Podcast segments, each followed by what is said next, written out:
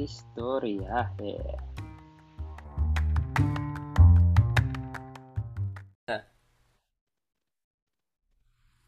Hello, may bago na naman tayong episode ngayon sa Istoryahe. Um, kasama natin, um, kilala ko sa sa Podcast PH, isang group, and na-inspire ako, uh, tinignan ko yung page niya, and na-inspire ako kung paano siya nag-start, and nire-record niya every milestone ng buhay niya, parang started from the bottom, now we here, and also, um, isa sa mga taong nakilala ko uh, nagpapatunay ng law of attraction. And uh, isa siyang podcaster din. Ang kanyang podcast is Charging Station Podcast. And nakapag-inspire siya ng ibang tao. And gumagawa rin siya ng mga videos and uh, live. And today our guest is si Aldrich Alessandre. Aldrich! Ayun, no? Yo, Maraming yo. salamat, ano, Joshua, sa iyong pag-invite. Sobrang appreciate ko. Sobrang appreciate ko din yung reply salamat. mo ano yung no, uh, anong tawag mo sa mga ano sa inyong mga listeners uh, Joshua? Ah, uh, ano lang, listeners lang yun. Typical na listener lang yun. Ayun, uh, mga kaibigan na naramdaman ko nung na-invite ako ni Joshua na ano siya, uh, hindi lang basta podcast kasi alam ko na yung podcast niya talagang good vibes din kaya hindi na ako nagdalawang isip na sure. mm. Ayun.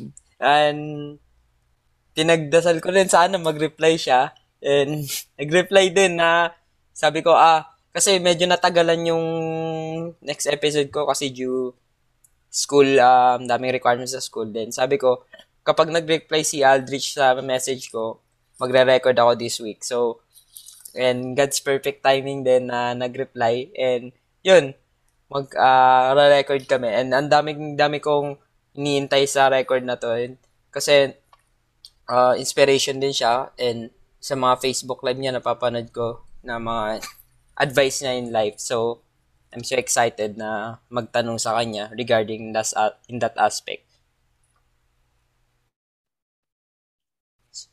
So, um, start na tayo. Uh, paano ka napunta sa ano? Uh, rekta ako sa sa podcast. Sa paano mo na um, na-figure at na gusto mong gumawa ng podcast is yun yung Charging Station Podcast.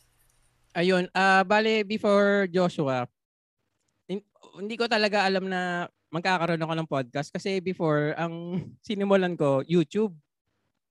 Ayun sa hindi naman sa pinagyayabang ko mga kaibigan sa lahat ng nakikinig na million-million na po yung subscribers ko na Totoo yun, Joshua. Milo-milo ng subscribers ko na hindi pa nagsasubscribe.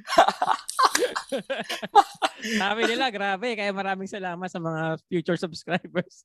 Akala Pero, ko na mali ako ng panood. Akala ko na mali ako ng panood ng video. Parang mali ata yun ah. Ah, sige, sige. Oh, 'di ba? Ayun, kumbaga ako kasi uh, hindi man ako monetize ngayon, pero in-enjoy ko lang din yung journey ko dun sa YouTube channel ko. Then along the way, may natuklasan ako mga ibang bagay na mas magpapasaya pala sa akin uh, aside from sa monetization at sa mga subscribers, then naisipan ko mag-podcast doon sa group. Nagpa-podcast ako, pero nagpa-post ako sa group, Facebook Live, pero wala naman akong podcast that time before. Mm. And, oh. pero, nasabi mo nga, una ka muna nag-YouTube video, di ba? So, na-expose oh. ka na rin sa technology and sa mga video editing. So, oh. ganun. So, sa podcast naman, anong pagkakaiba? Pagka yung video eh, video talaga kita mo kayong podcast. Ah, uh, ang para sa akin ang pagkakaiba medyo mas nangangapa ako mag-edit ng audio. O kasi uh, recently ko lang sinubukang i-convert yung mga Facebook live ko kasi ang tamad ko. Hindi nung nagkaroon na ako ng pangalan ano, uh, Joshua ng podcast ko, sinipagan ko na i-convert na sa MP3. Pero ang challenge ko kasi inaaral ko yung Audacity. Medyo mas madali sa akin ngayon kasi siguro sa tagal ng pag-edit ko sa video, mas madali. Ngayon mas challenge sa akin yung sa Audacity mag mag-edit ng audio. Tapos parang same lang para sa akin yung yung video tsaka sa podcast. Pero pag podcast kasi more on sa ano, uh, maghahanap ako ng halimbawa ng guest, ganyan. Unlike sa YouTube, sarili kong content, kahit anong content, pwede kong gawin. Pero pag sa podcast kasi ayun, iba't ibang putahe araw-araw. Oh, Ganun. tama rin, tama rin. Kaya medyo mahirap din kasi medyo kailangan mo rin na iba-ibang patay, iba-ibang atake ba? And usually kailangan Oo. mo talaga ng guest din talaga para magbatuhan kayo ng ano. Pero yung pagpo-podcast mo, video making, yun ba talaga yung start, yung parang, ano ba yung past work mo? Or Ah. mga pinagkaabalan? Sa dami-dami ng trabaho ko before, ako na yata ang pinakamaraming tao sa mundo, ah, este sa buong Pilipinas. Kasi mula ah, 17 years old ako, nagwo-work ako sa fast food. And then hanggang sa na-overage na ako, nakapasok na rin ako sa department store. But then overage, pumasok na ako sa call center. Then pa-overage na, pa-overage na. Nag-work ako sa abroad. So ang dami ko na napasukan trabaho. Then bumalik ng Pilipinas, mas, maya sa, mas masaya sa Pilipinas para sa akin. Siyempre, overage na ako that time, 2011 pa yun eh. Then, call center, syempre, doon walang overage. Hanggang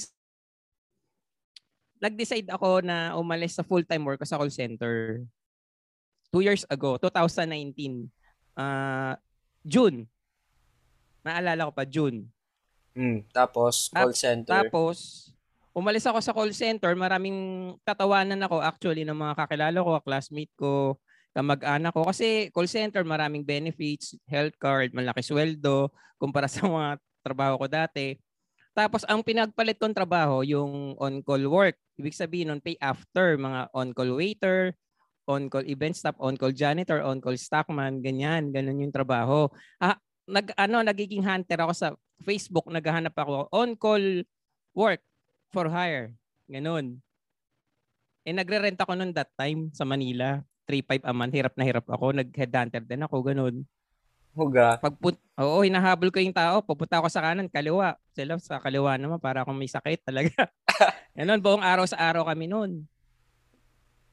Abang hirap din, no? pag alis ka sa comfort zone mo. I mean, doon ka na eh, yung stable ka na doon eh. Tapos, mag, mag-ano ka pa ulit, mag-trial and error ka pa. Anong naging naging trigger? Ba't umalis ka doon sa ganun? Ang ano kasi ever since kasi naghahanap ako ng purpose ko sa buhay. And kumbaga minsan kasi may mga tao na hindi na nila nahanap yung purpose hanggang sa ayun nga na- nawala na sa earth. Kumbaga ako, but, buti, buti kayo nakakapakinig kayo kay Joshua kasi maaring mas mapaaga nyo makita yung talagang magpapasaya sa inyo. Kasi naka, na- nakaka-inspire din yung mga podcast ni ni Joshua na papakinggan ko yung mga podcast mo, bro. Oo, kasi nag-decide ako na gawin yung gusto ko, pero may kapalit yun na risk na pwedeng pagtawanan ako kasi ano ba yung pinagpalit mong trabaho, Aldris, wala, walang kat- kasigurado yan, katapusan a 15, walang ganyan yan. Pay after yan eh. Ganon. Tsaka hindi So, siya fix eh, no? Hindi, siya fix, fix. Minsan bro, 250 pesos ang bayad sa akin. Tinatanggap ko yun. Minsan 300. Minsan 350. Tapos bro, ang pinakamalupit doon, nung on-call waiter ako, pasok ako ng 11 hanggang mga 3. Papahinga, babalik ka ng mga 5, 5 p.m. hanggang mga 12 p.m. Tapos ang bayad sa'yo, minimum. Okay lang naman. Pero ibig sabihin, sobrang, hindi na, kasi medyo may edad na rin. ibig sabihin, hindi na ako katulad nung fast food na 17 years old. Ang bilis kumilos. Sinubukan ko bro. Bu- mag, ano, bilisan yung kilos, hindi ko makaya. Napagod ako bro. Sabi ko, teka, hindi na yata kami katulad ko dati eh. Pagod ako. Sakit ang tuhod ko. Pagod ako bro. And, yun. Dahil nga, parang naisip ko rin eh. Parang, andun ka na eh. Parang, yun yun parang pang stable mo na. Tapos, mag-switch ka sa ganitong araw-araw. Risk talaga, sobrang risk. O, risk talaga. Sobrang risk. And, uh, ang kagandahan lang siguro dun, hawak mo yung oras mo. Magagawa mo yung Oo. gusto mo. Oo. Ang reason din pala, Joshua, kaya ako umalis sa work ko. Kasi sa work ko, mas ah, mahirap o parang imposible magawa yung gusto ko talaga yung pag-YouTube ko. Ganyan. Mahirap kasi, alam mo na, naka, mahirap pag puyat din. Pagpahinga mo, tulog mo na lang. Kasi pag call center ako dati bro, madaling araw duty ko, pag uwi ko, hindi ako makatulog. So tulog ko isang oras, dalawang oras. So pag off ko bro, minsan 16 hours ang tulog ko. Doon lang ako bumabawi. So Dahil- malabo pa sa But one hour lang tulog. Malabo pa sa sabaw ng pusit kasi marami kong utang na tulog nung manakaraang may pasok ako sa call center. Although mayroong mga taong sanay sa ganun, ako kasi hindi eh. may mga tinawag para sa call center, may tinawag sa mga bangko, ganun ganun. May kanya-kanya namang calling kaya kung kayo mga kaibigan, uh, nag-enjoy kayo sa work, hindi naman kailangan umalis. Pag-stay ka. Ako kasi, ako lang ito. may iba-iba kasi tayong calling. So, nag-decide ako umalis para yun nga gawin yung gusto ko sa buhay. Parang malabo na mahanap ko to hanggang sa dumating yung point na minsan pag yung sinabi mo nga Joshua na, na lalagay tayo sa ano, na lalabas tayo sa comfort zone. Minsan nagiging merong na-discover tayo sa sarili natin na hindi natin alam na nag-exist pala. Mm. Diba? Agree ako dun. O ayun, tapos nung nag-on-call work, uh, on-call waiter, on-call janitor, headhunter, kulang pa rin yung pambayad ko bro sa ano sa renta, 3.5 lang naman eh. Hirap na hirap ako. Nag-headhunter pa ako sa Makati, kulang pa rin. Hanggang sa dumating sa point bro na ano na naisipan ko yung pina-follow kong tao na very inspirational. Matagal na. Since 2011 pa. Minsan minsan libre yung ina-attendan ko, minsan may bayad. Nag, nag invest ako para maka-attend. Sabi ko, magtatanong ako may ano opening na trabaho. Ayun bro, guess what bro, ano nangyari? Thank God talaga. Dahil nag-risk ka.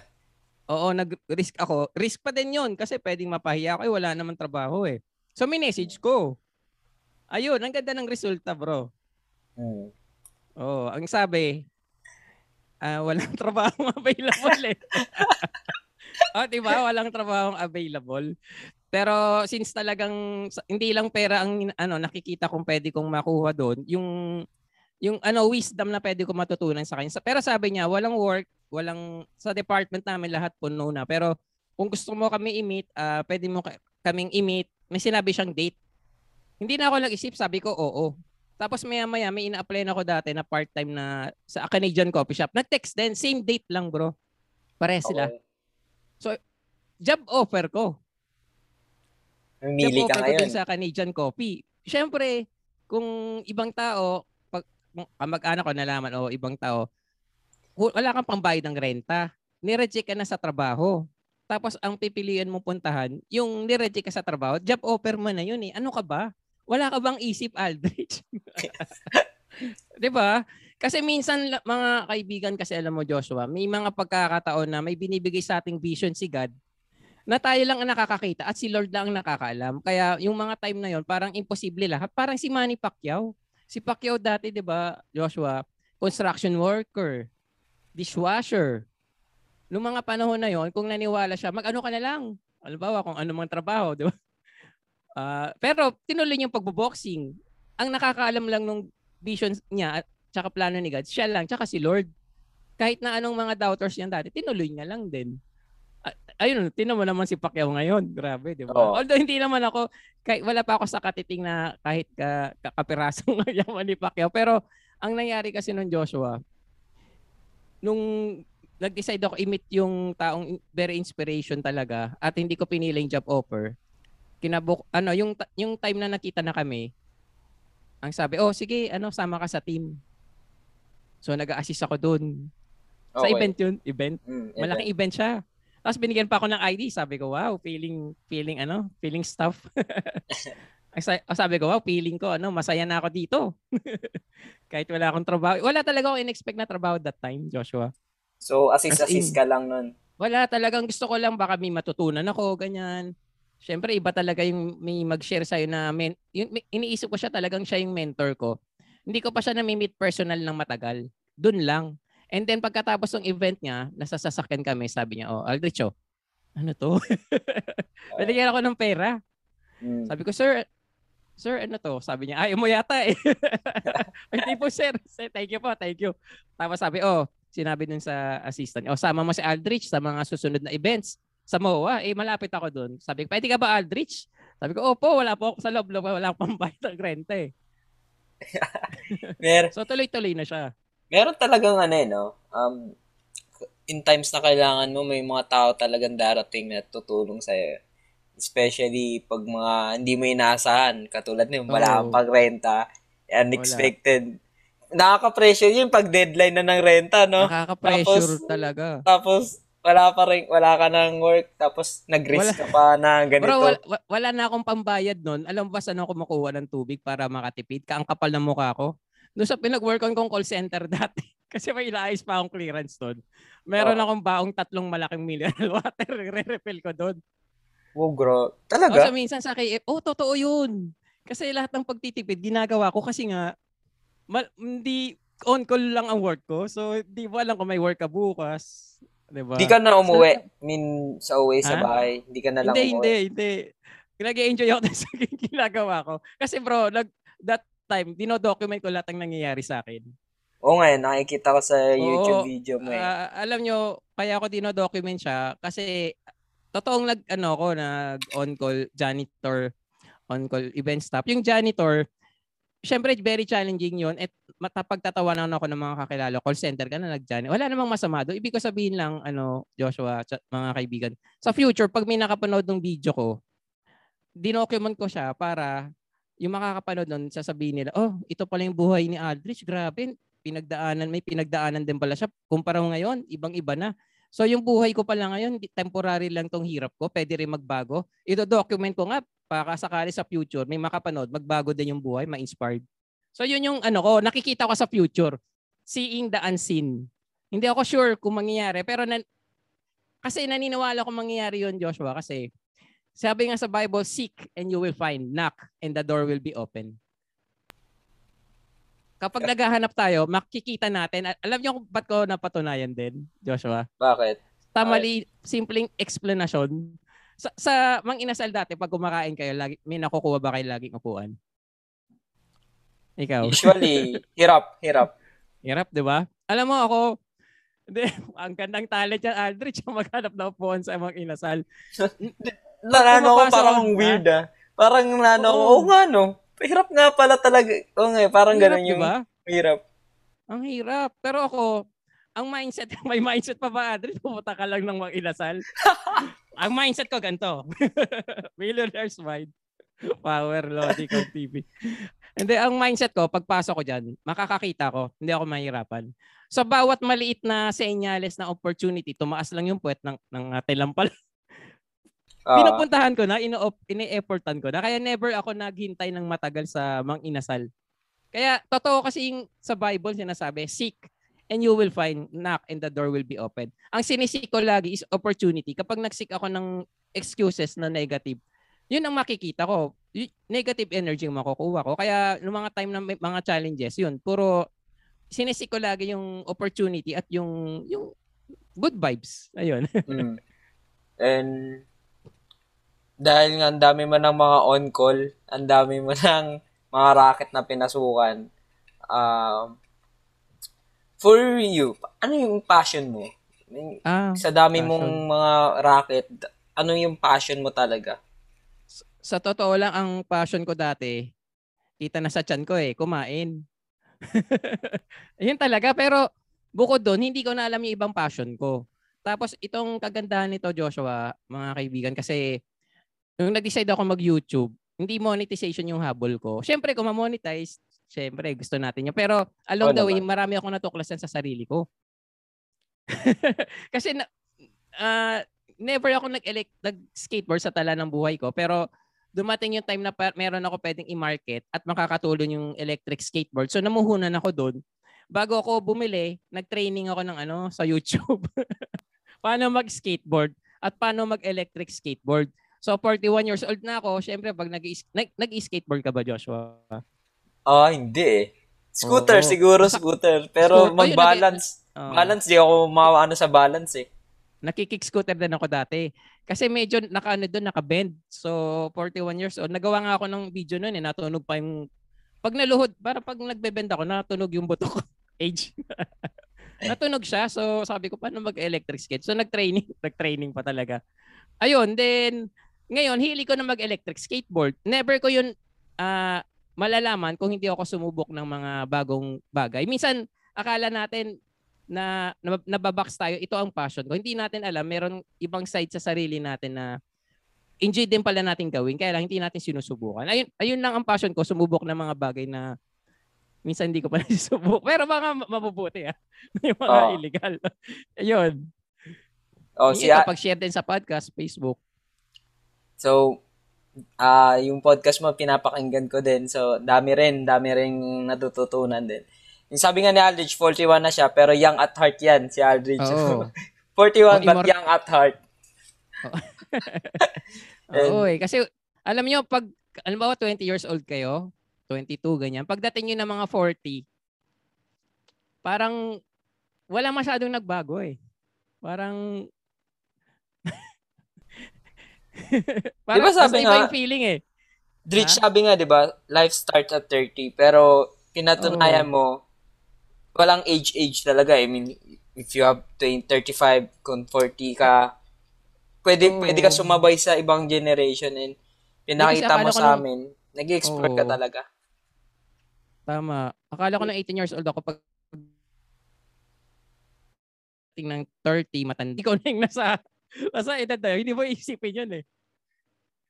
Hindi mo siya isipin kasi naghahanap ka ng life sa age mo.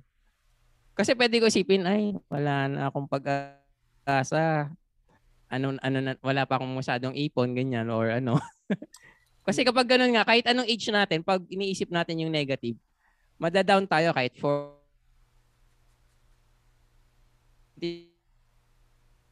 years old may nadidepress. Nadidepress, eh, ang bata pa nila. Hmm.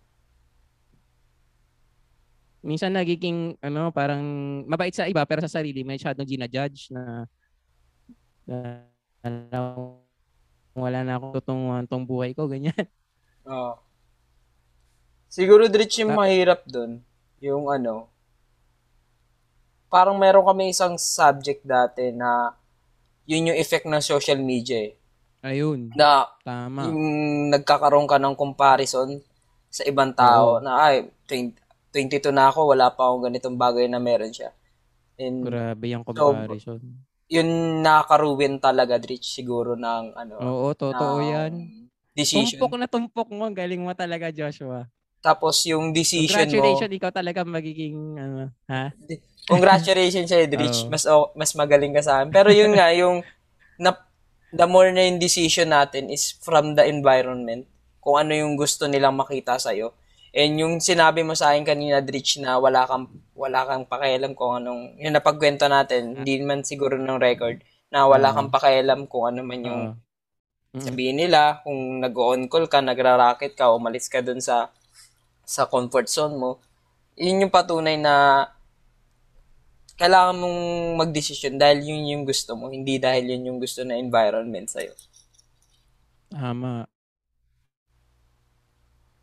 Kaya nung nangyari sa akin dun sa kwento ko kanina, hindi ko na pala na ituloy, no? Oh, Na may, may mga siningit ako mga ibang topic.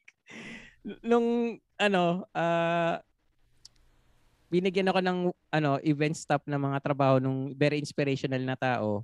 Hindi naman siya lagi-lagi. Mga ano lang siya Joshua, mga two times a week. So kulang pa rin yung kita ko.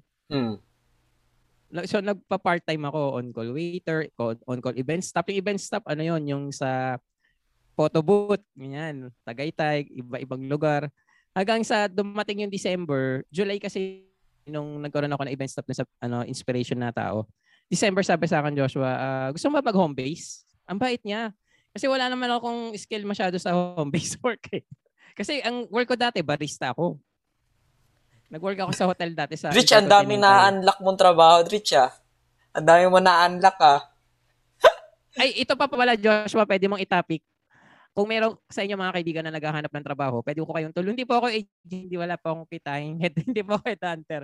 Pwede ko kayo tulungan paano makapasok sa trabahong a-apply yung. Kasi maaari yung mga pinasukan yung trabaho ay napasukan ko na. So alam ko na yung hiring process dyan. Yung mga Hmm.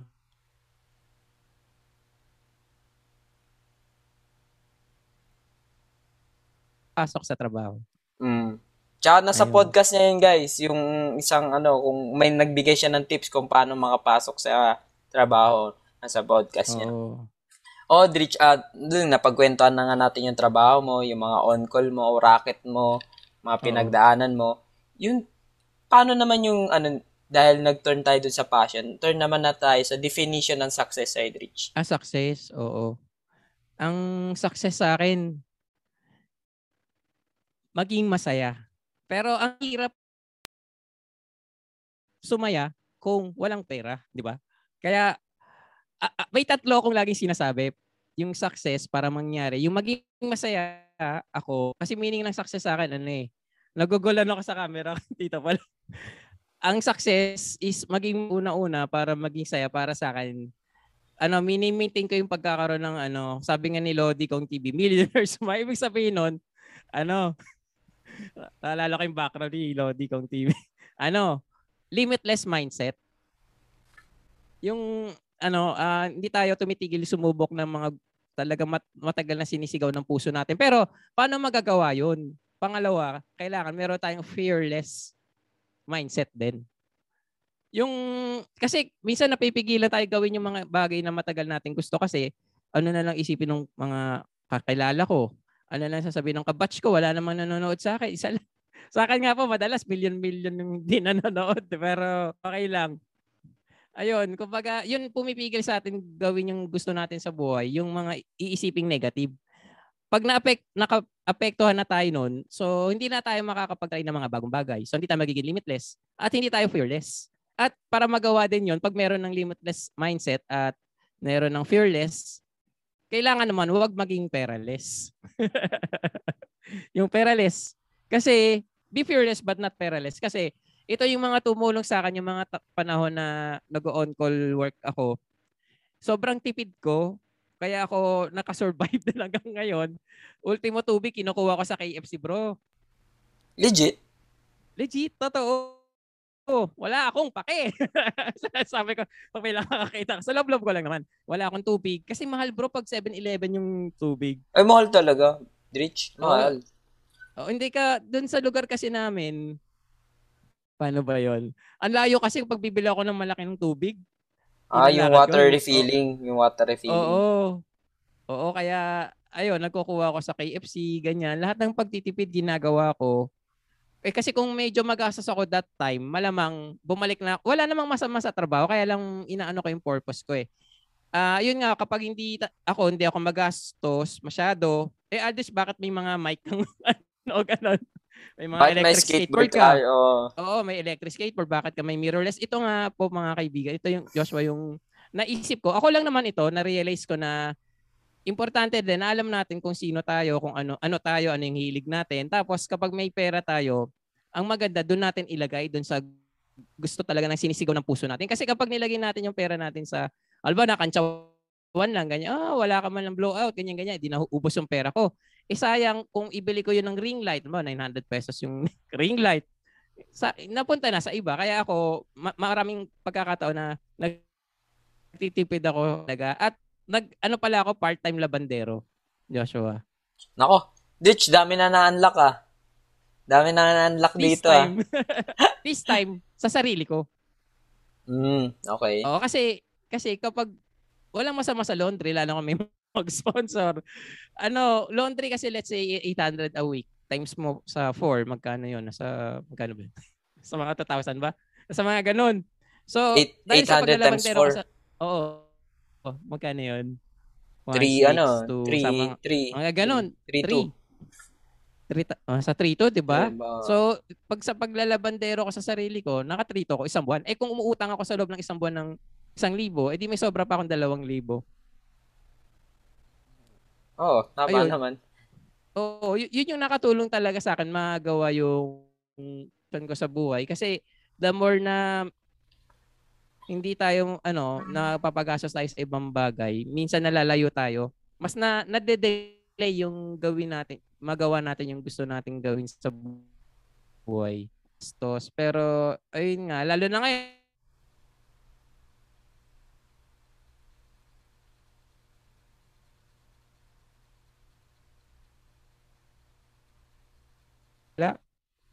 wala. I- i- medyo nag ano, sige Rich tuloy lang. Medyo Okay nag lang. ano lang. Okay lang. Sige tuloy lang. Yung sa topic Ako mo na, na. akala ko na ma- ma- bagal kasi internet namin. Okay lang Rich, okay lang. Oo. Ayun, ano ba ulit yung tanong? Yung ano, yung kinukwento mo nga kanina, yung um din sa pe, dun na tayo sa pera yung pagtitipid mo talaga na um ganito lang yung ginagastos mo. Imbis na mapunta, yung ginugol Ah. mo na kaagad yung pera mo, imbis na pinambo-blow out mo, Oo. pinang ganito mo, medyo kabaliktaran tayo, Rich. I mean, ako kasi parang ano ako eh, Oo. ah, living living the life. I mean, hindi naman living the life, pero Ah, lagi ko inisip, Okay lang minsan lang mangyari to eh. I mean, minsan ka lang mag-birthday, Oo buhat mo na siguro. Pero minsan ay, naisip mo, okay lang yun. nagastos mo, ah, kaya mo nang bumili ng ganito. Minsan nakapanginayang, pero ano lang ako, um, lagi ko lang iniisip na minsan lang mangyari to eh. Pero hindi naman masama. Pero agree We're- ako sa'yo, bro. Agree ako sa mga ganyan, yung mga once in a lifetime na hindi mo na maibabalik yan eh. Hindi mo na ma- kahit may pera ka sa future, hindi mo na mababalik yung time na yun. Pag ganyan, bro, okay lang yun. Walang problema dun. Pero at the end of the day, the, yung pare lang naman kami ng tot ni Rich, kung ano yung priority, yun ang unahin. I mean, kung wala ka talagang extra, wag mong pilitin. Kung kailangan mo namang hiram sa ganito, di ba? At saka kung hindi siya kailangan. Tama naman. Tsaka may sinabi ka rin din, Rich, eh, yung natutunan ko, yung sa video. Halimbawa, yung binibili mong gamit, yun yung nagsosource ng income sa'yo. Kaya, ano, Ayun, balik lang tama. din. Zero-zero lang din. Oo. Ayun pa, yung... Ayun nga, ang ang kapag sumusubok tayo ng mga bagong bagay, mas natidiscover natin yung sariling part, yung part na hindi natin alam dati. Hindi ko alam mag-enjoy ako mag ano mag electric. So, so nung natuklasan ko 'yon, kapag nagkakapera ko, doon ko siya nilalagay tapos nagkakataon na along the way kahit di ako monetize, nakaka-discover ako ng paano kumita. Ang nangyari kasi may minamarket akong product ano Joshua. So, sabi ko, paano ko Oh. i-market to ng kasi matindi competition ngayon sabi ko, ah, para ma-market ko to, kailangan ko ng electric skateboard. Oo, kasi para mas attractive yung jog.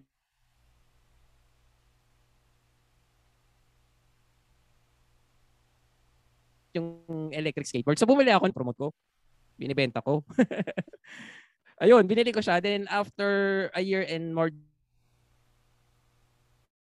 more than one year and a half kasi parang ang nangyari, ang bumili dun sa electric skateboard ko, yung minamarket ko, tsaka dun sa camera. Tapos, kumita rin ako. Pero hindi siya ganun kadali kasi sa iba, isang isang events lang yun, kikitain. And ako, more than a year. parang dalawang taon na actually, Joshua. Oh. Oo, Pero, pero, ah, ha? Ano? Sige, ahead. tuloy lang, tuloy lang. Hindi, okay lang. Pero Dritch, yun nga yung mga kwento mo. Hindi ka ba, I mean, nandun na tayo sa wala, wala tayong pakialam kung anong sasabihin na iba. Pero hindi ka na pressure na um, nandun, pa, nandun ka pa sa point na nag explore I mean, the exploring things. Hindi. Kasi alam mo, yung mga kakilala natin na maraming pera, maraming anak. Wala akong anak. Wala nga rin akong ano. Single pa ako. So maraming pressure. Pressure sa age. Pressure. Bakit wala ka, wala ka pang asawa, wala kang ano? Wala Dritch, due. hindi ka pa nag, ano, di mo naisipan Hindi ko alam sa amin eh. Kasi ate ko, kuya ko, ganun din eh. Wow, okay. sa- sa- okay. Binibiro ko nga eh. Ate, kuya, beka naman, unahan nyo na ako para naman pwede na. Kaya naman ako pa, wala Dritch, pa ako. Dritch, oh, puso naman mag-overtake eh. Ayun nga. Pero sabi ko, please lang, mauna na kayo. Oh, okay. Pero hindi Tapos- pa naman kasi, hindi ko alam kasi ma- masaya pa rin ako kasi paano ba to? Para sa akin kasi hindi lang sa pagdating sa pressure sa pagkakaroon ng sarili hindi naman pagkakaroon ng pamilya o pagkakaroon na ng pagkakaroon ng asawa, yung magbibigay ng kasi nas, nasa tao kasi siya. Kasi sa iba pwedeng magbudulot ng kasi kung hindi tayo masaya sa sarili natin, mas kukuha tayo ng ano, alam niyo na kahit ano, kahit gamit o partner para lang Hindi ka pa nag-aasawa. Ang lungkot naman ng buhay mo. 'Di ba? Totoo, totoo. Di maraming sirable ang buhay. Mm. Ang daming problema, 'di ba? Ah. lang, hindi ko iniisip na yung iisipin ng ibang tao sa akin. Yung mga kabatch ko noon dati, mga kaidaran ko, kasamahan ko sa work, black and white lang tingin ko sa kanila. As in black and white. Yung mga basher, black and white. Parang nasa ano sila? Wala sa, parang, paano ba to? Hindi sila makakos, hindi makakarating sa akin. Pero na lang may masama akong ginagawa, makikinig ako sa kanila. Mm. Kasi alam mo kung bakit, kapag may nag-iisip ng masama sa ay si Aldrich, they will feel good kasi magmumukha akong mababa. Sa akin, hindi ko alam, alam ng pinagdadaanan nilang problema. Baka in that way, bumuti yung pakiramdam nila, sumaya sila. Sa akin, hindi naman ako kahit anong isipin nila. At least nakatulong ako sa kanila, sumaya yung buhay nila. Dahil na, naramdaman nila na mas mataas sila sa akin. Parang okay lang kahit okay lang isipin niya, isip niya lang naman yan. Ang ma- mahalaga masaya ako. Eh, ang tanong Saya ba kayo? Mm. Pero syempre naghahanap din ako ng alam mo na partner sa buhay. Pero kaya nga rin naghahanap din ako, nananawagan po ako sa hindi po. ano, Naging hindi, dating kasi- eh, no? kasi sabi ko, nat natagpuan ko na yung purpose ko sa buhay. Bago man ako makaroon pa ng ibang mga opportunity, gusto ko na makilala yung para sa akin. Ngayon, pwede natin i-topic yan, Joshua, sa susunod. Oo, topic natin. Oo, Pero, ano? Dritch, Ah, oh, sige, Ano sige, tuloy, hindi, tuloy. Go ahead, go ahead. Pero, ano, yung paggaganito ba, dati pa lang na-figure out mo na na ito yung gusto mo. Alin? Hindi. Ito pala para sa congratulations sa Joshua dahil 25 years old, ginawa mo na yung gusto mo.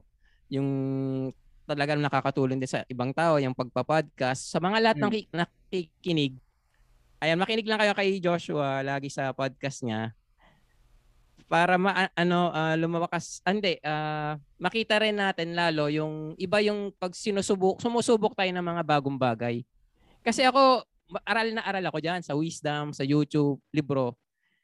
More more on ang natututunan ko sa dati. How ganyan. Mga self-help books. Pero recently meron akong natutunan na parang sabi niya kung ngayon nyo lang ako napanood kahit hindi na kayo makinig sa akin forever basta gawin niyo yung sinasabi ko. Ibig sabihin nun take action parang wag na kayo makinig sa akin. Ito lang ang paki- sinasabihin ko to gawin nyo. Kasi minsan parang dati na merong illusion minsan na kaka-attend ng mga ano ba mga self-help ganyan. Parang tingin na ng mga ako naging ganun ako dati. Aminado ako. Parang nagbabago na yung buhay ko. Oh attend na ako babasa ako. Wala mo sa mga, ang ginagawa ko imbes na magbasa ngayon ano YouTube or ebook. Podcast ni Joshua gano'n di ba? Oo.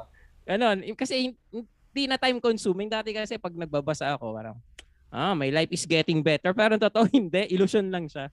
So, yung doon sa natutunan ko dun sa huli, more on take risk ako. Pag may natutunan ako, gagawin ko siya. Kahit, halimbawa, ah, subukan akong isang bagay, halimbawa, katulad mo, katulad ko nag-podcast, kahit anong isipin ng ibang tao, gagawin ko. Kahit hindi sigurado kung may makikinig sa akin, gagawin ko pa din. So, puro ganun ngayon, Joshua, ginagawa ko. Mm. More Oo, in kaya action. minsan, oo, kaya minsan application, hindi ko alam, nila FB live ko.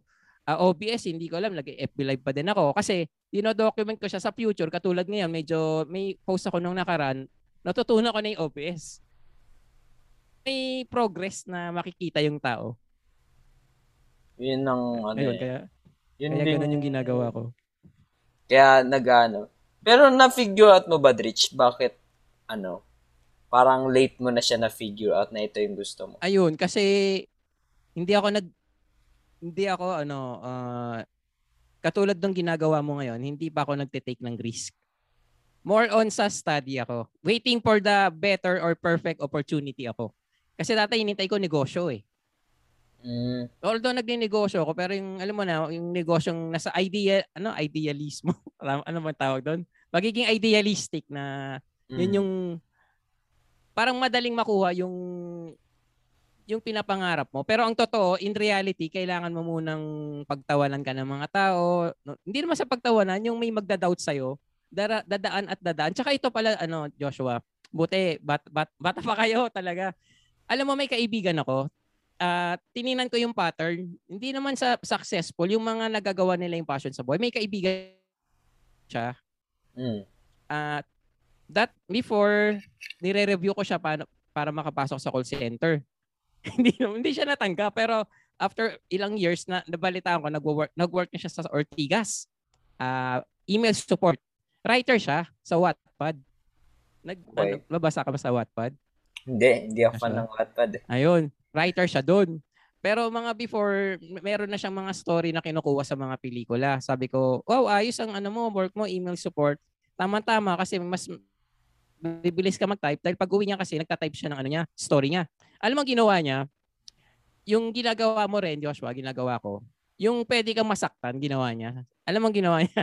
Kasi pag call center, merong meron silang parang internal na communication na pwede ka mag-send. Okay. Parang isang ano lang. Eh, baka meron din kay Mm. Joshua. Suntok sa buwan talaga yung mga, ano eh, mga nagagawa yung passion. Sumuntok siya sa buwan. Ako sumusuntok sa buwan lagi. Ikaw din, Joshua. Ginawa niya, sinenda niya lahat. sinenda niya lahat nung nasa company.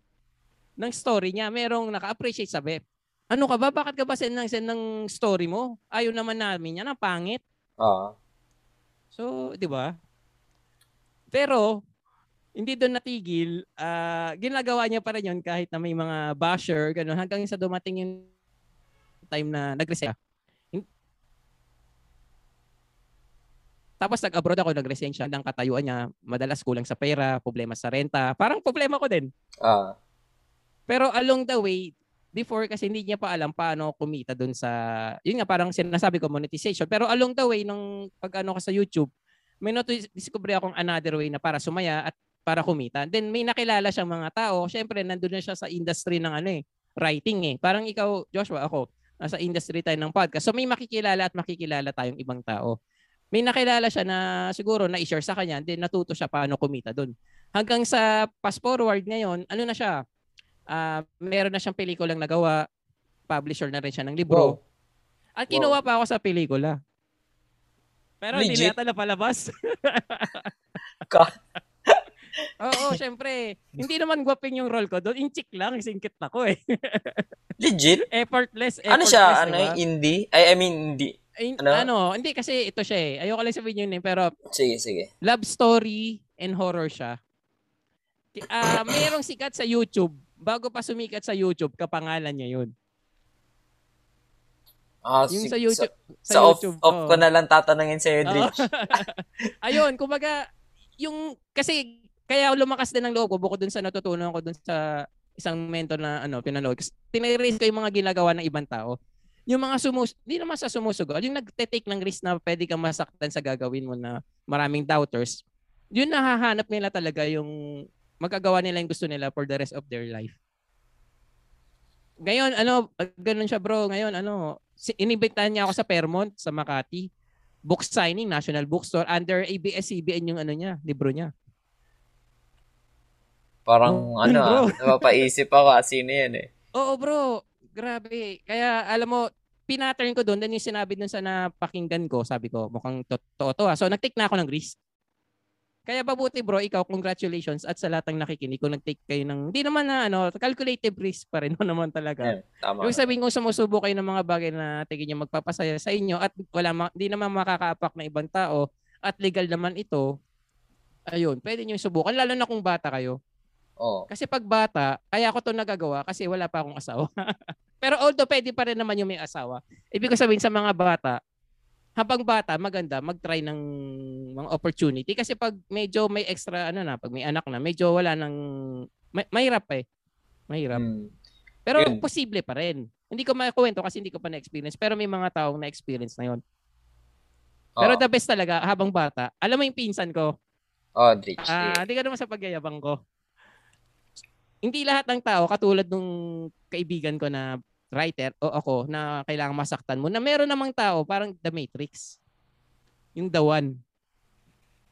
Hindi ako The Matrix eh. Kailangan, Naruto ako bro eh. hindi ako si hindi ako henyo eh. Kailangan ko muna pumalpak ng maraming beses para magkarasengan. Oo. Yung Totoo pinsan ko, iba. Ano pa lang siya, ah, pero bata pa lang siya, gusto niya na tumulong. Sabi ko, sige pag-graduate mo, i-ano kita dun sa call center. Kasi yun yung industry ko dati. I-ano kita, i-call center training, ganyan. Pero ibang nangyari. Ah, bago pumasok yung pandemic, nag, ano na siya eh. Before nagbebenta-benta siya ng items sa games. Nag-games ka bro sa PC? Ah, NBA lang ako, Dritch eh. Oh, nagbebenta siya. Then nung natu- na ano ng Mobile Legends, player siya pero walang kita. Pa, hindi pa Okay. ganoon kasikat yung ano, eh, hindi pa sikat yung ano niya, yung team niya. Then ngayon, grabe. Talagang tengkad din. Ayun, nasa ano siya, isa professional ano siya. Professional Mobile Legends ano, gamer. Professional ano ba tawag doon? Parang esports, parang esports player. Oh, parang esports. ganun. Oh, ano siya, ah, isa sa leading na mga team. Pero hindi lahat ng tao natutumbok agad. Merong mga taong dawan katulad niya. Ako hindi eh. Mm. Pero ang mahalaga, masaya tayo kung ano mang proseso yung pinagdadaanan natin. Ayun. Yun, Dritch, napag-usapan natin yung ano, take risk. Tanong ko lang, Dritch, anong fact, anong mga factor na kailangan mo mag-risk? I mean, anong dapat mong i-consider bago ka mag, Ah, bago tama. kung mag-risk ka? Ganun. Napakaganda lang tanong mo. Siyempre, mamaya, ano, 'di ba, mamis, mayroong ma-misguide dahil ah, mag-take pala ng risk eh. So, parang hindi na ako mag ano, magko-consider. Tama 'yun kasi kung pag magte-take ng risk, ah, tungkol sa passion din ano, Joshua. Kapag mahirap maggawa ng passion, tapos may mga sinasabi ang mga, halimbawa, nakatira tayo sa isang bahay, may pinapagawa sa atin. Syempre, pinap, ano, pinag-aaral ako, pinapakain, tapos gawin ko yung passion ko. Mahirap gawin yon kasi unang-una, tumatanggap tayo ng pera dun sa ano eh. Alam mo yun, mahirap. mahirap. Pero ang ano kasi nun, kung me- medyo challenging ngayon kasi pandemic eh. Mm. Pero kung mawawala yung pandemic, kung may gusto talaga tayong gawin na ano, k- kailangan sariling ano natin eh, sariling Sarili sikap resources. mahirap kasi na sasabihin ng magulang ko, halimbawa, oh, bakit di ka na ano, hindi ito ginagawa mo? Eh, gusto ko gawin tong passion ko, eh tapos tanggap ako ng tanggap ng ano, ng, ng ano ba, allowance, ganyan, bil- bili ako cellphone. Eh, gagawin ko tong passion ko, tapos binibig, parang, ano, in return naman dun sa ano, parang nakakadala, nakakahiya naman hindi gawin yung pinapagawa nila. Pero kung seryoso tayo talaga sa, gusto talaga natin yung makakatulong sa tao, gawin yung passion, yung as much as possible, yung sarili nating ano, resources. Hindi naman sa nagyayabang tayo, pero ang hirap naman kasi noon, di ba, tatang tapos di natin sila susundin. Oo, tama. Tama naman, Rich. Di ba? Parang ang gusto mo i-figure out. Rich, parang yung sinasabi ng parents natin dati, no? Um, tsaka ka na magdesisyon kapag ka, ano, I mean, pag wala ka na, di ka na nakatira sa bahay na to. Parang ganun. Magdesisyon, Oo. parang ganun yung, parang yun Oo. yung nafi-figure out ko no, na mag-decide ka kung hindi ka na nakatira sa bahay. Yung, Oh, tsaka mahirap kasi gawin ngayon dahil pandemic eh. Mahirap bumukod. oh, mahirap Kaya hindi bumukod. ko rin ma-advise kasi dati kasi hindi pa pandemic, Joshua. Oo. Pero yung Oo. factor nga ng risk, siguro, mag-share ako, Rich. Kailangan Ah, siguro Oo, masaya so ka. Oo, No? ayun. Tama siguro, no? Oo. Masaya ka. Tama. Kasi Tama, parang kung kung mag-fail man siya, 50-50. I mean, Oo. Nag-fail man siya yung gusto mong passion, nag-fail man siya Oo. sa ibang sa paningin ng ibang tao at least may contentment ka sa sarili mo eh, na hindi mo siya hindi mo naman siya ginagawa para lang sa validation ng ibang tao. It's validation Tama. for yourself. Na ay kaya yun yung nararamdaman ko sa Idrich na minsan pinapapanood ko yung Facebook live yung podcast Thank ni Idrich. Makikita mo 200 views pero still doing na eh. Kasi Oo. yung validation mo sa sarili mo, yun lang yung kailangan mo eh. And naniniwala ako na kapag ka minahal mo yung isang pa, isang ginagawa mo, success will follow eh. Parang ganun eh. Mm. Ganun yung concept. Tama. And sobrang gan- sarap kaya gawin yung isang bagay na walang pressure na ibang tao. Na wala kang kailangan wala kang kailangang i-approve sa kanila. Yung sarili mo lang ina-approve mo. Oo. Tsaka naalala ko sinabi mo kanina, pinakamaganda talaga na na-share ngayong sa podcast episode na wag natin i-compare yung sarili natin sa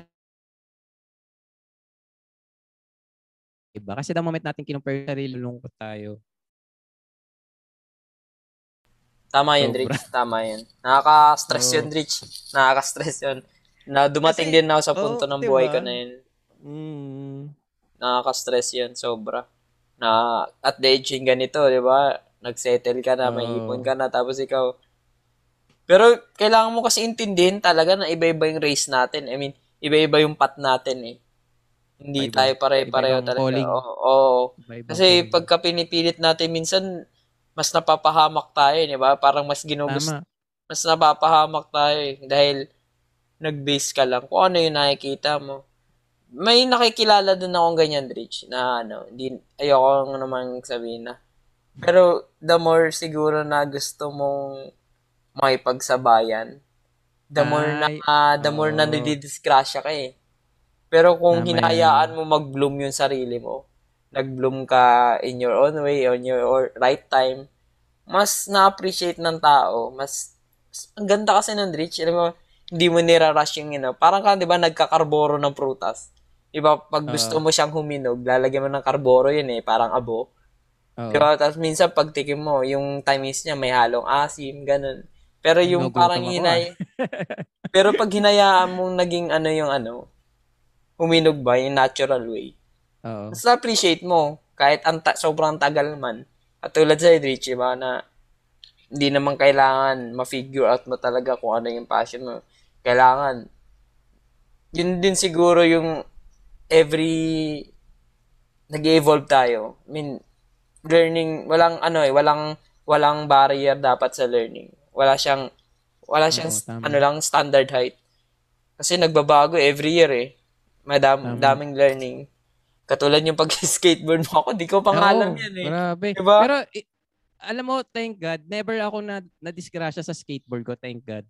Kahit na never pa ako nag-skateboard kasi nag-YouTube din naman ako, inaral ko din. Alam ko yung mga Oo. safety, ganun. Oo. Di ba talaga yung learning yung sinasabi mo na mga bagong Oo. alaman. ganun. And iba rin yung sinabi mo na yung siguro may tulad natin yung pag-skateboard mo, yung opportunity na yon dumating dahil ready ka. Ayun. Diba kung oo. hindi ka ready, siguro sasakyan mo lang yun eh. Tapos di ka nanood sa YouTube kung paano mo siya gamitin. Siguro, masisira yun. Masisira at yun, madidisgrasya ka siguro. Kaya ang ganda na sinabi mo eh, dapat yung mga opportunity, ah, Oo. kahit hindi dumating, prepared ka. prepared and not have the opportunity tayo ready so mas mabali wala mas Mm. sakit sakit Mm, tama, Dritch. Tama. Ah, ano, Dritch? Ah, in your, sabi mo naman na edad mo, 41 years existence. Ano yung mga life tips mo? May life hacks, yung sabi natin life hacks Ah. or life tips. life ano ha hindi kung let's say halimbawa 20 years old ako Mm. halimbawa bumalik ako sa nakaraan so ito yung Sige, i-advise Dritch. Maganda akin, yung uh, sinabi mo, Dritch. saka Ano, sa'yo, by, sa, sa by lahat. 20, by 30, by Oh, 40. bu- back to the future. Bumalik ako. Siyempre, kailangan better na yung gawin ko. Then, pa applicable din sa iba. Ano, ah sisimulan ko na gawin yung gusto kong gawin, lalo na kung ito ay makaka-help din sa ibang tao. Kasi, di ba nag-aaral tayo sa college, nagbabayad tayo ng pera. Yeah. Kung wala naman ako masyadong pera, iti ibigay ko time. Ano naman kung mag-fail ako, yun yung currency para mas matuto at alam kasi minsan talaga sa totoo lang hindi natin malalaman ang gusto natin kawanggat hindi natin sinusubukan. Tama, Dritch.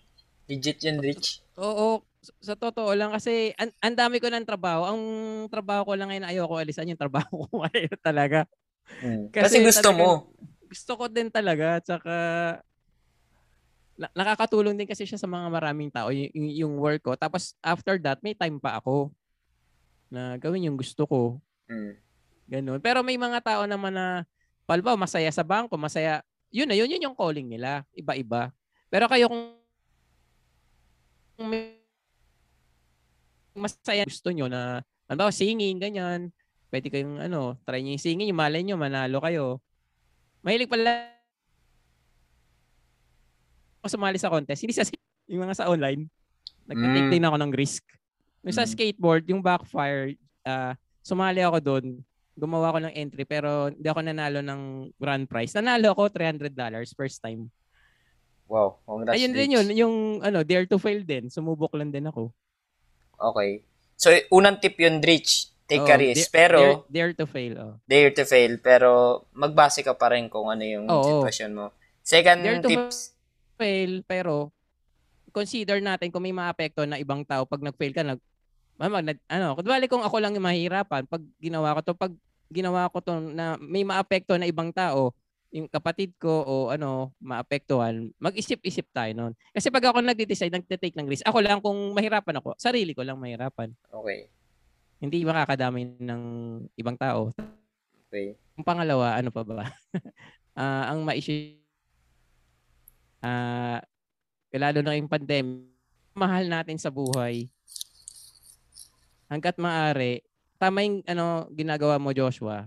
Hindi matutumbasan ng pera yung mga times na nagsa-celebrate tayo kasama yung mga mahal natin sa buhay. Kasi ako, ako lagi ko sinasabi sa lola ko, kasi namatay lola ko almost one month na. Oh. Na nasabihan ko siya lagi ng I love you, ganyan. Dinadala ko sa Okada, hindi naman kami nagsugal, hindi kami kumain doon. Nagpamasyal lang kami. Pero nung namatay siya, feeling ko kulang pa din yung ginawa ko. Kahit na ginawa ko na yung best ko, parang may may part-time ganun eh para maiwasan din natin yung regret. Hanggat hanggat kasama natin yung mga mahal natin sa buhay, iparamdam natin na mahal sila. Isa rin yung reason Joshua kaya ako umuwi ng Pilipinas. Dritch, ilang years ka dun? Anong, Ay. ano yun? Tagal eh, isang taon lang. Isang taon at kalate. Sa, anong, ano, anong country, Dritch? Hotel. Ito pala mga kaibigan Joshua, hindi ako college graduate, pero nakapagtrabaho ako sa five-star hotel. Hindi dahil sa magaling ako kasi ang dami ko experience sa trabaho dati. On call ka eh. Sumu- Kung- sumubok, oh, pero hindi pa ako on call noon. Ang mga work ko dati, Wendy's, KFC, McDonald's, Burger, lahat na, halos lahat na. Tapos nag-call center din ako. Ayun na, sumubok lang din ako. Hindi ko alam na, in, alakala ko, pang abroad ako sa hotel. Siyempre, five-star hotel eh. Siyempre, opportunity na para sa akin na hindi ako college grad, tinanggap ako ng five-star hotel. Ngayon, bakit ka umalis Aldrich? Wala ka bang isip? hindi ka nga graduate, tinanggap ka eh. Kaya, kaya ako kaya ako nag-decide noon kasi ready ako sa kung kung ano man sasabihin. Kung hindi tayo ready, hindi natin kaya i-take, doon tayo magkakaproblema. Kaso ako ready, kahit anong isipin nyo, hindi yun importante kasi I will continue sir, ano, hanapin yung hinahanap ko. So, yun, bro. Sa abroad, Intercontinental Hotel. Isa siya sa mga sikat na hotel talaga, bro. Parang narinig ko na yun. Oo. Narinig Kasama siya ng mga Crown Plaza. under siya ng ano, ah, Holiday Inn, mga sister company niya yun. Oo. Oo, ano ako doon, barista. barista waiter.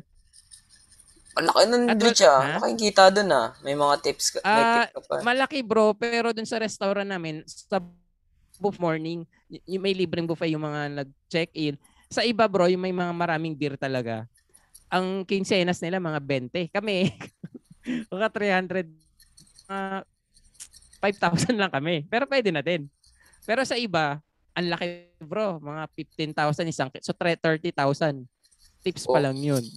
Sa hotel kasi, tips bumabawi. Ayun nga, ngayon, apektado na lahat. Lalo ng food industry. Pero hindi ka na homesick nun, Dritch. Nung abroad. No, homesick din ako na naalala ko sa amin. Tsaka ang naiisip ko doon, kaya ako umuwi bro kasi ito, ito siya share ko, ito rin gusto ko i-share kung bumalik ako sa nakaraan. Sige, Dritch. May mga kasama na ako sa work na babaltaan nila na mm, let's say yung kamag-anak or ano.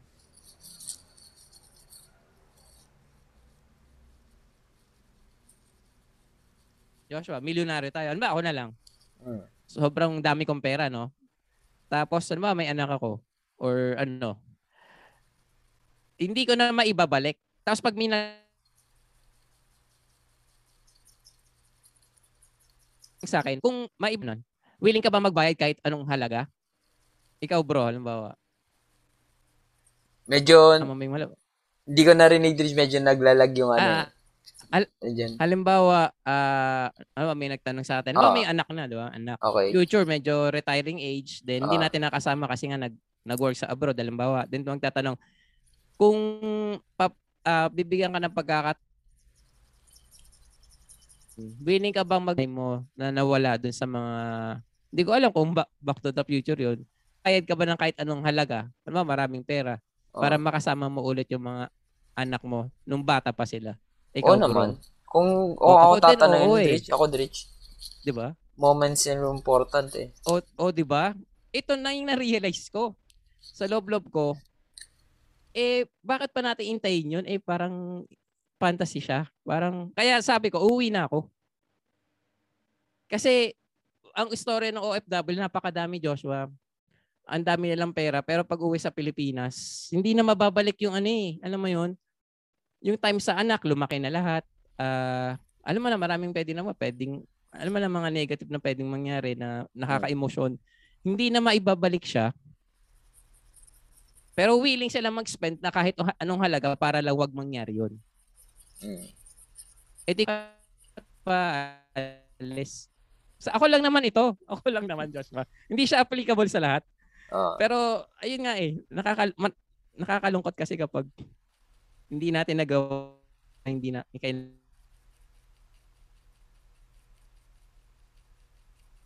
natin gawin.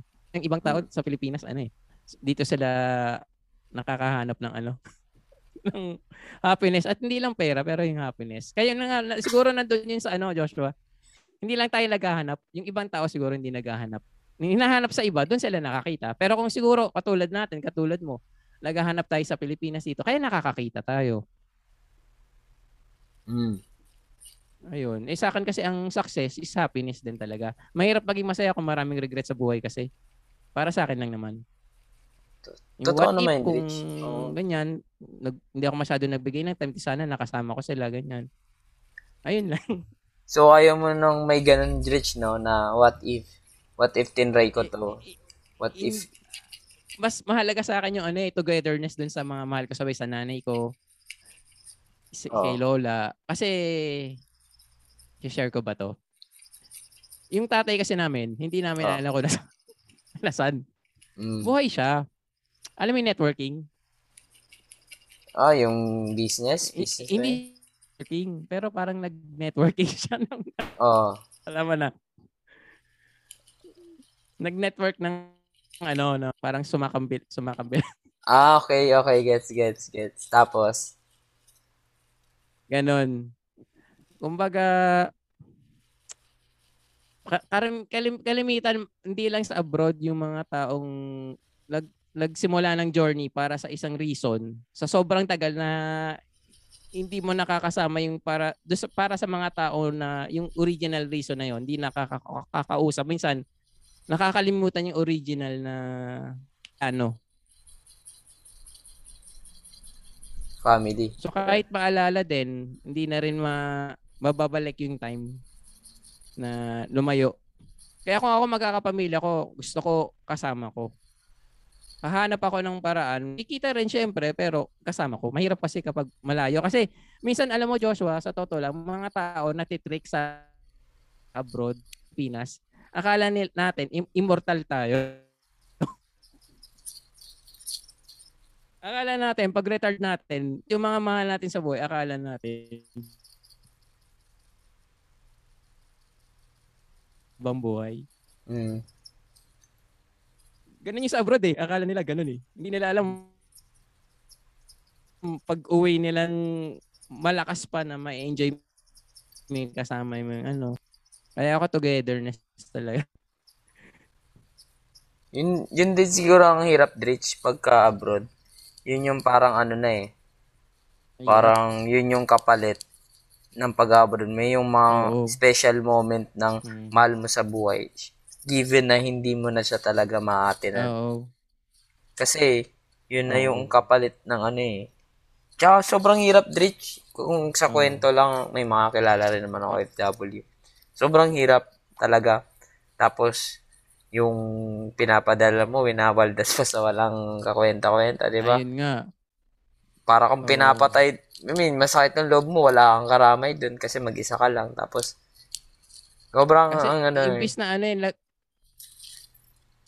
oh, Rich, tama sige. namang magsakripisyo ang magulang sa anak. Pero minsan kasi mas maganda na as family, hindi lang tatay na may pinagdadaanan na challenge para sa pamilya. Pero as as a whole, so pag nangyari kasi as a whole, hindi lang yung nasa. So lahat maghahanap ng ways para i-comfort yung la, yung isa't isa, hindi lang sa pera, alam mo yun. Mm. Kaya nagiging balance siya. Ah, Pag abroad kasi, minsan nagiging kampante na yung, hindi naman lahat, pero Oo naman, Rich, ito naman yun. Pagka, ano, nasa abroad yung ano, I mean, kampante ka eh, na, ah, pag college ko, medyo hindi ko naka, hindi ko, hindi ka pa mapaisip-isip kung saan gagaling yung income eh. Kasi nasa abroad naman eh. Pero yung Pero- sinasabi mo nga, Dritch, ang ganda. Pagka as a whole, yung family. I mean, halimbawa, yung binibigyan mo ng pera, na-appreciate nila. So, kung yung pera na binigay sa kanila, gagamitin talaga nila sa maganda, mag-aral na mabuti. Kasi as a whole sila eh. Baka kung magiging honest din yung nasa abroad na anak, hanggang dito lang yung kaya kasi may pinaglalaanan tayo ng pera. Kaya lang minsan na pinibigay lahat na hiya rin siguro. Kaya, kaya ito, tatlong trabaho, di ko alam pa nagagawa. Nag-waiter sa amin. Pagkatapos, nagsha-shakies, tapos meron, hindi na natutulog, bro. Hindi ko, sabi ko, Diyos ko, paano ba to? So, yung health nila, nako-compromise din. Ang hirap, madaming sakripisyo din sa sa abroad. Pero, ayun nga, ang sa akin lang, ano, yung to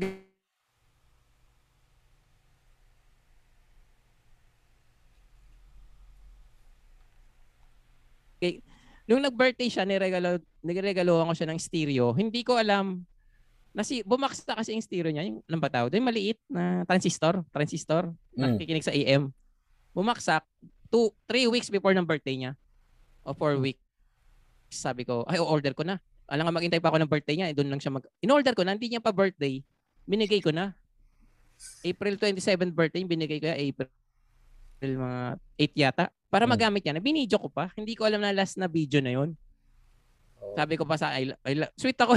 Baka sabihin nila lola, okay lang kasi totoo naman na mahal ko yung lola ko. Tsaka sa amin.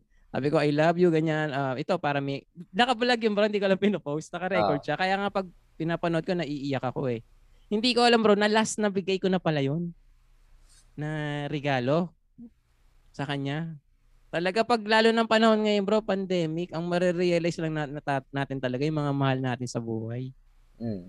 Yung mga mahal natin talaga. Tama naman kasi Kailangan bigyan ng time talaga. nung pandemic, kahit yung family lang din kasama natin eh.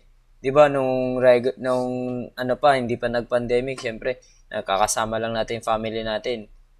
Paggabi lang, pagka-uwi galing work, pag-uwi ng Oo, galing bro. school. Pero dun talaga ma, ano, eh, ma- mas makikilala mo yung family mo pag kasama mo na talaga isang buwan, dalawang buwan, tatlong buwan. Oo. Ako nga para may pagkukulang pa ako bro eh. Although Mm. hindi naman, kasi nung mga nakaraan, kasi may pinopromote ako, Mm. nasa bab- baba si Lola eh. Umaakit ako dito. So 'di ba maraming beses ako naakyat kasi ang daming hinahakot. Mm. Madalas ako nagla-live ganyan. Ah, minsan nadadaanan ko lang si Lola. Ah, pero niyayakap ko siya, inikiss ko. na- Pero parang feeling ko, kulang pala dati, parang may nagsasabi sa akin na, puntahan mo sa room. Buti pinupuntahan ko. Minsan may nag-uujok sa atin eh. Ginag- Mm. Ginawa, buti ginawa ko. Mm. Hindi natin alam ang mangyayari talaga. Si Oh. Lola talaga, ano. Sa next, sa susunod na topic bro, gusto mo pag-usapan yung paano mag-ingat sa sa virus. Kasi sobrang ingat din namin, pero ayun nga. Oh, Yun yung Siguro, nangyari. Dritch, sa channel mo lang, may imbi- imbitahan mo ako. Ganun. Pag-usapan Ah? natin yung ganun. Ay, oo, pag-usapan. ikaw naman lang. Eh, pwede ba? Oo naman. Para naman meron ako artista. Oo naman. Artista, grabe. yun, ah, yun, Dritch, ah, medyo naparami na usapan and alam ko naman hindi naman ito yung last. Bago naman tayo matapos, yung hingi lang sana kami ng advice para sa akin or para sa mga listener natin. Kasi, kilala ka namin, dami mong racket, dami mong on-call, and at yung 41 years old na, nag, Oo. tatry ka pa rin ng mga iba-ibang bagay. And sa dami mo na rin experience sa buhay, I mean, every, eh, lahat naman tayo may mga sariling advice, pero iba, mas unique kasi pag Oo. yung iba-iba-ibang taong pinagdaanan. Hingi lang ako ng advice sa mga listener and para din sa akin kung anong makukuha naming advice. Ayun bro, salamat. Bale, lahat ng shinare ko, ito ay sa sitwasyon ko, kaya siya bumagay. Mm. Hindi ko sinasabi na lahat babagay sa lahat. Kumbaga, ah, kumbaga ito, yung gagawin yung any decision, sa inyo pa rin, ano, make sure on on what you finally do the product of your own conclusion. Naalala ko lang. Ang Ngayon ganda, ako, ganda ng Rich. Oo, kumbaga sa lahat ng pinapanood natin, lahat ng binabasa natin, in the end, ang mag-weigh kung ito ba ibabagay sa sitwasyon sa sitwasyon ko. Ganun. Tapos, ah sa panahon ngayon, ano, ingat tayo palagi sa, bir, sa ano, bi, ayoko sabihin sa virus, minsan kasi na ano ni FB Oo. na papalag nila yan. Oo. Mag-ingat sa sa virus, then yung mga mahal natin sa buhay, ingatan natin sila. Tapos, ah, ngayon kasi online na lahat eh. Alam ko mas marami kayong talent, Joshua, kasa sa akin. Ako Naruto ako. Hindi ako Neji, baka Neji kayo ano, Joshua eh. Hindi, hindi. Ano ako? Na, Mga ano kayo, ah, Sasuke kayo, Sasuke kayo. Boruto ako. Break the law, break the law. May Renigan ka yata eh. break, break the law ako. I mean, mas ano ako, Dritch eh. Trial and error kasi ako, Dritch. Hindi ako, ano eh, more than trial and Ayun. error ako eh. I mean, mas nag, nag, nagiging Oo. ano ako, Dritch. Nagiging effective ako kapag ka nagtatanong ako. I mean, Ah, tinatry ko siya o mas tinatry pagka various na inuulit ko isang bagay mas doon ako natutunan kasi makulit ako diretso eh dami kong kahit common Ah, sense na kung ano yung meaning nun. Mm. tinatanong ko kasi parang every detail ako magtanong. Oh curious ako Dritch. kaya minsan na ano ako. Minsan kasi di ba nakaka-hesitant magtanong na magtanong. Baka isipin ng pinagtatanungan mo ano ba to? Ang hina naman ng utak na ito. Kasi min- iba diretso na pag galing talaga sa ano, hala ba, nag-search ka, iba talaga pagka galing sa taong naka-experience ng ganun. No? Iba yung na- ganito, oh, iba diretso, meron silang ano eh, Pag meron ano eh, silang parang experience. key point eh, oh, na hindi mo makikita sa any search engine. Meron Oo. silang ano, meron silang ano. Sige, Dritch, tuloy mo yung sinasabi mo. sobrang agree ako sa sinabi mo. Iba yung talagang personal experience ng tao na kasi minsan pag meron tayong mga napapakinggan na iba, parang ang hirap gawin eh. Parang ang perfect nila. Oh, Dritch. parang ganun. Para, pero pag may story, ganun, nakaka-relate tayo. Oo, oh, tama.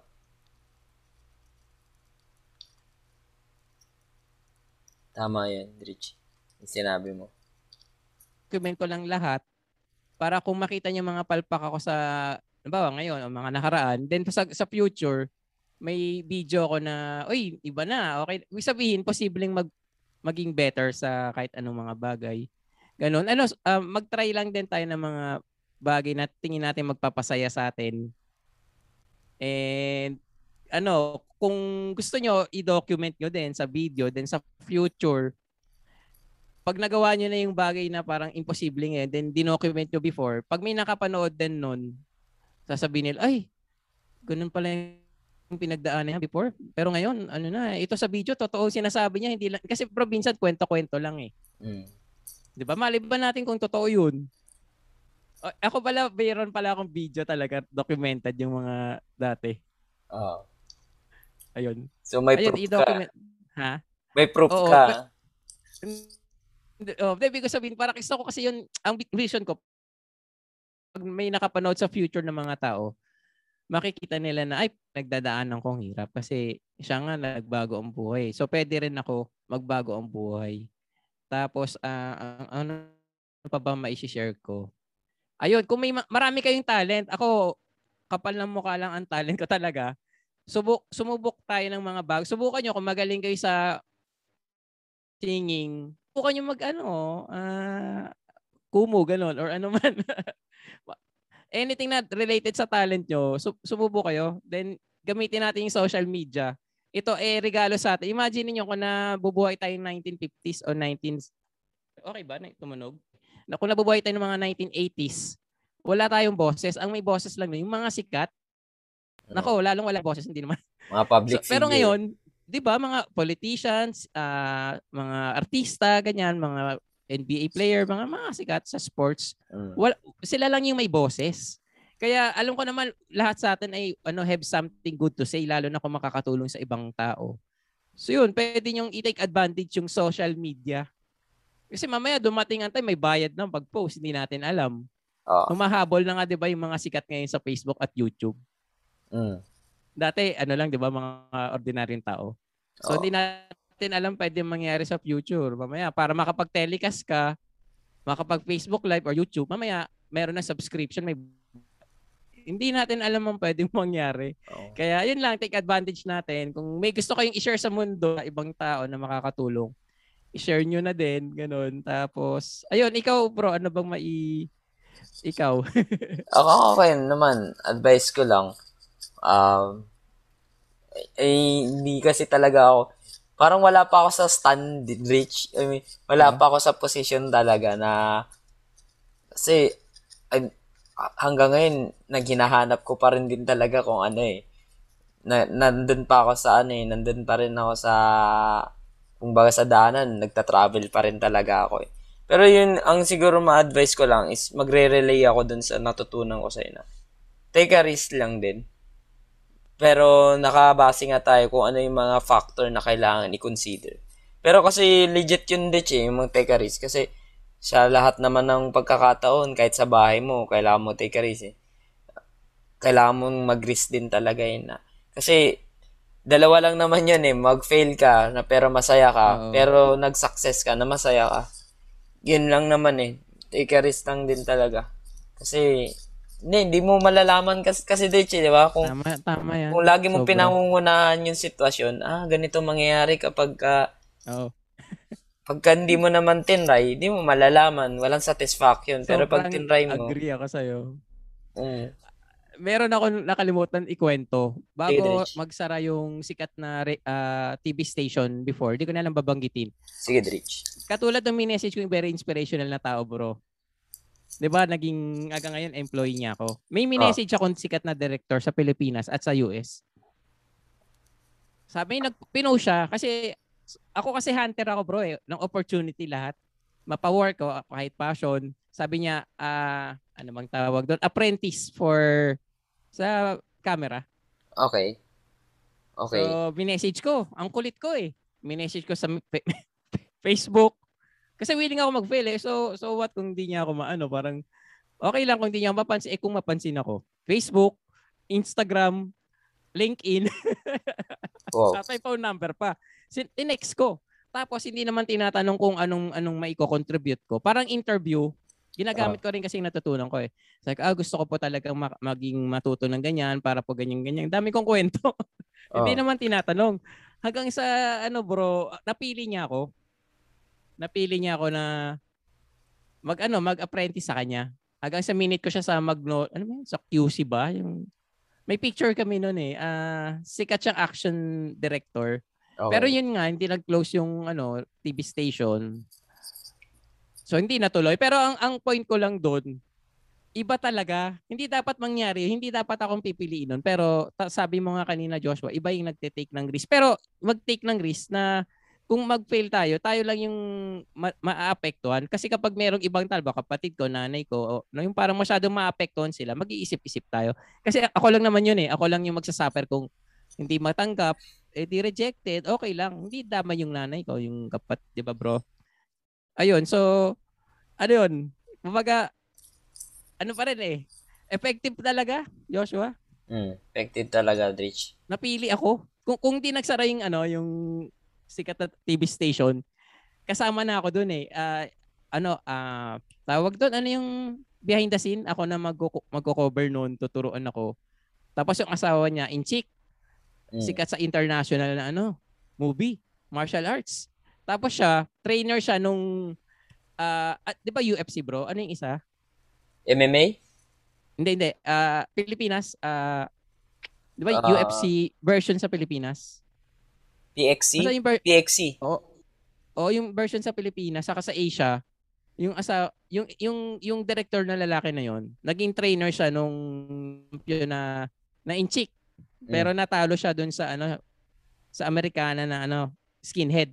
Okay. Ayun. Kaya sikat siya sa ano and ano siya, eh, Muay Thai ano din siya, eh, expert ganun. So, ayun lang talaga Joshua, talaga tiningnan ko yung pattern nung mga nagagawa yung mga gusto nila. Talagang sumusubok. Pero yun nga sabi ni Joshua, mga kaibigan.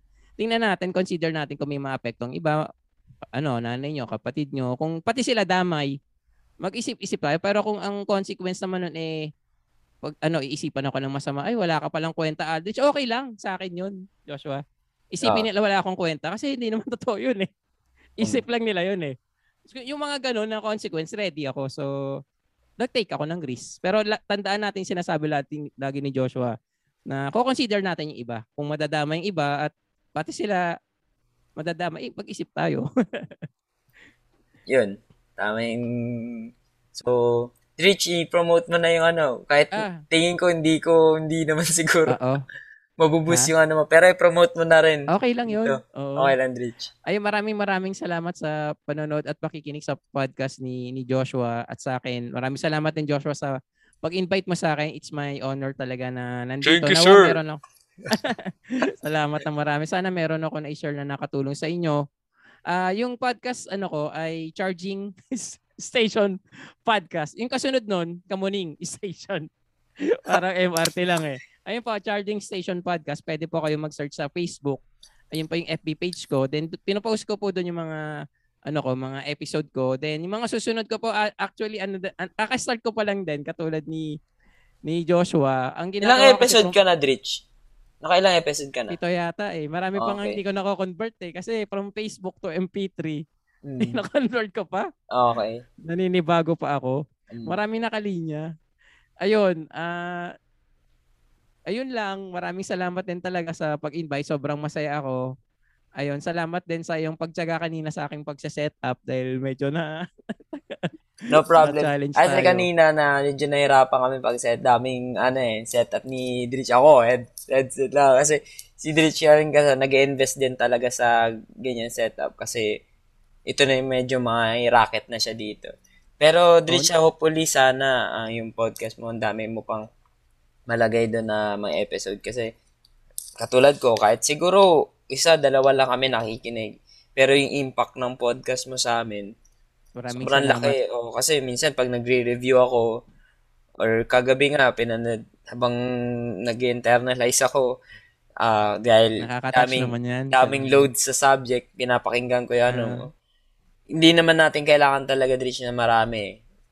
I mean, isa, dalawa, makapakinig, maka-inspire, importante na sa atin yun. And katulad ko sana, dami ka pang episode na gawin, marami ka pa pang mga Facebook live na gawin. Pero usually, sa podcast lang nakikinig. And hopefully talaga sa podcast, Dritch. And hopefully, pagtapos ng pandemic, ah, gawa din tayo nga. ng record. Na Ayun, dami na tayong may Pwedeng pwede yan. pag-usapan under the moon, beyond the moon, mga pag-usapan natin. Pwede And, ba kitang maging special guest sa ating ano charging station podcast? Rich, wag naman yung special. Hindi naman, hindi naman naka-special eh. Oo, special Pero-. Oo naman, Rich. Ah, Ayun, thank you, opportunity naman yun na, ano, lalo na pag napag-share ka, kung ano yung mga experience mo. Oo. Hindi kasi siya, ano eh, um, hindi naman siya typical talaga eh. Kasi, di, sabi mo nga dati, kung nabuhay tayo sa 80s, makapag-share Oo, lang yung isang ba? tao, by, by Sila ano, lang. o by face to face. Pero ngayon, Sila lang malakas.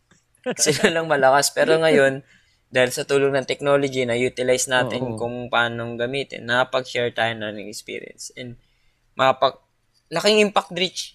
Katulad sa akin, yung pinakinggan ko yung podcast mo, sobrang laking impact sa akin. I mean, ginanahan, abang makikinig ka, hindi ka nababagot kasi nakakapakinig ka ng you tao. Thank you, Rich. Legit. Hindi, hindi, walang ano, su- ah, sugarcoat yun. Na, marami- nasanay kasi marami- ako, ang kausap ko lang, ano, yung camera lang. Oo. Kahit ako, Rich, imagine lang ako na may Tinatamad din ako. Tinatamad ako mag-record kapag ako lang kausap. Kasi. Nag- Nag-imagine lang ako talaga na ano, billion wala kang kabatuhan eh. Wala kang kabatuhan eh. Nakapagod kaya magsalita sa camera ng one hour. Pero yun nga, ah, maraming salamat Rich sa opportunity na Maraming salamat ito. din talaga. and hopefully, ang dami pa nating ano, and makapag, makakilala tayo ng marami din, no? Yung katulad natin na mindset na Oo naman. podcast lang ginagawang personal Kahit journal. mag ano tayong dalawa, mag parang ho- host ba tawag doon? Tapos mag- Oo, ano parang tayo. ganon. Ang ganda, Pwede, ganda. bu- lutuin, lutuin natin yan. Lutuin natin yung Rich. Napaka, maka, napaka ganda ng future mo. Congratulations din sa'yo. Dahil 25 years old ka pa lang, ini-start mo na yan. Ay na. Excited Appreciate ako sa future story mo. Appreciate Uh, Rich. panoorin ko yung mga video mo. Simula ngayon hanggang sa susubaybayan ko rin yung, Yung story video, mo. Rich, pag-iisipan Power, ko pa. Lodi kang TV. Okay yung lang podcast yan. lang yun. O basta in your in your own timing. In your Um, own timing. And excited din ako dito sa mga bagong twist ng buhay mo. Ang daming Ayun. na-unlock na ano. Ang daming na-unlock. Okay. And thank you, Thank thank you naman. sa opportunity na to. and Thank you Sana- din. Thank you very much. Kita-kita tayo face-to-face pag natapos ng pandemic din. Marami Oo pa naman. tayong mapag magawa siguro. Maka-inspire ng ibang tao. Hopefully, uh, wait kita mag-success din na sa craft mo. Thank you, Dritch. Thank you. Ayun, thank you. Thank you. Maraming Thank you. salamat. Ano, Joshua, God bless sa inyo. God bless. At huwag niyo kalimutang supportahan ang podcast ni ni Joshua. Talagang nakaka-good vibes yan. Oo. At yung kay Dritch naman, Charging Station Podcast, alam nyo na bakit Charging Station, kuhanan nyo ng energy yan and motivation sa araw-araw. Thank you, Dritch. Facebook Live niya, panoorin nyo rin. Salamat. Sobrang chill din. And yung mga videos niya sa YouTube niya. Thank you, thank you, Dritch. Thank you, thank you. God bless. God bless, Dritch.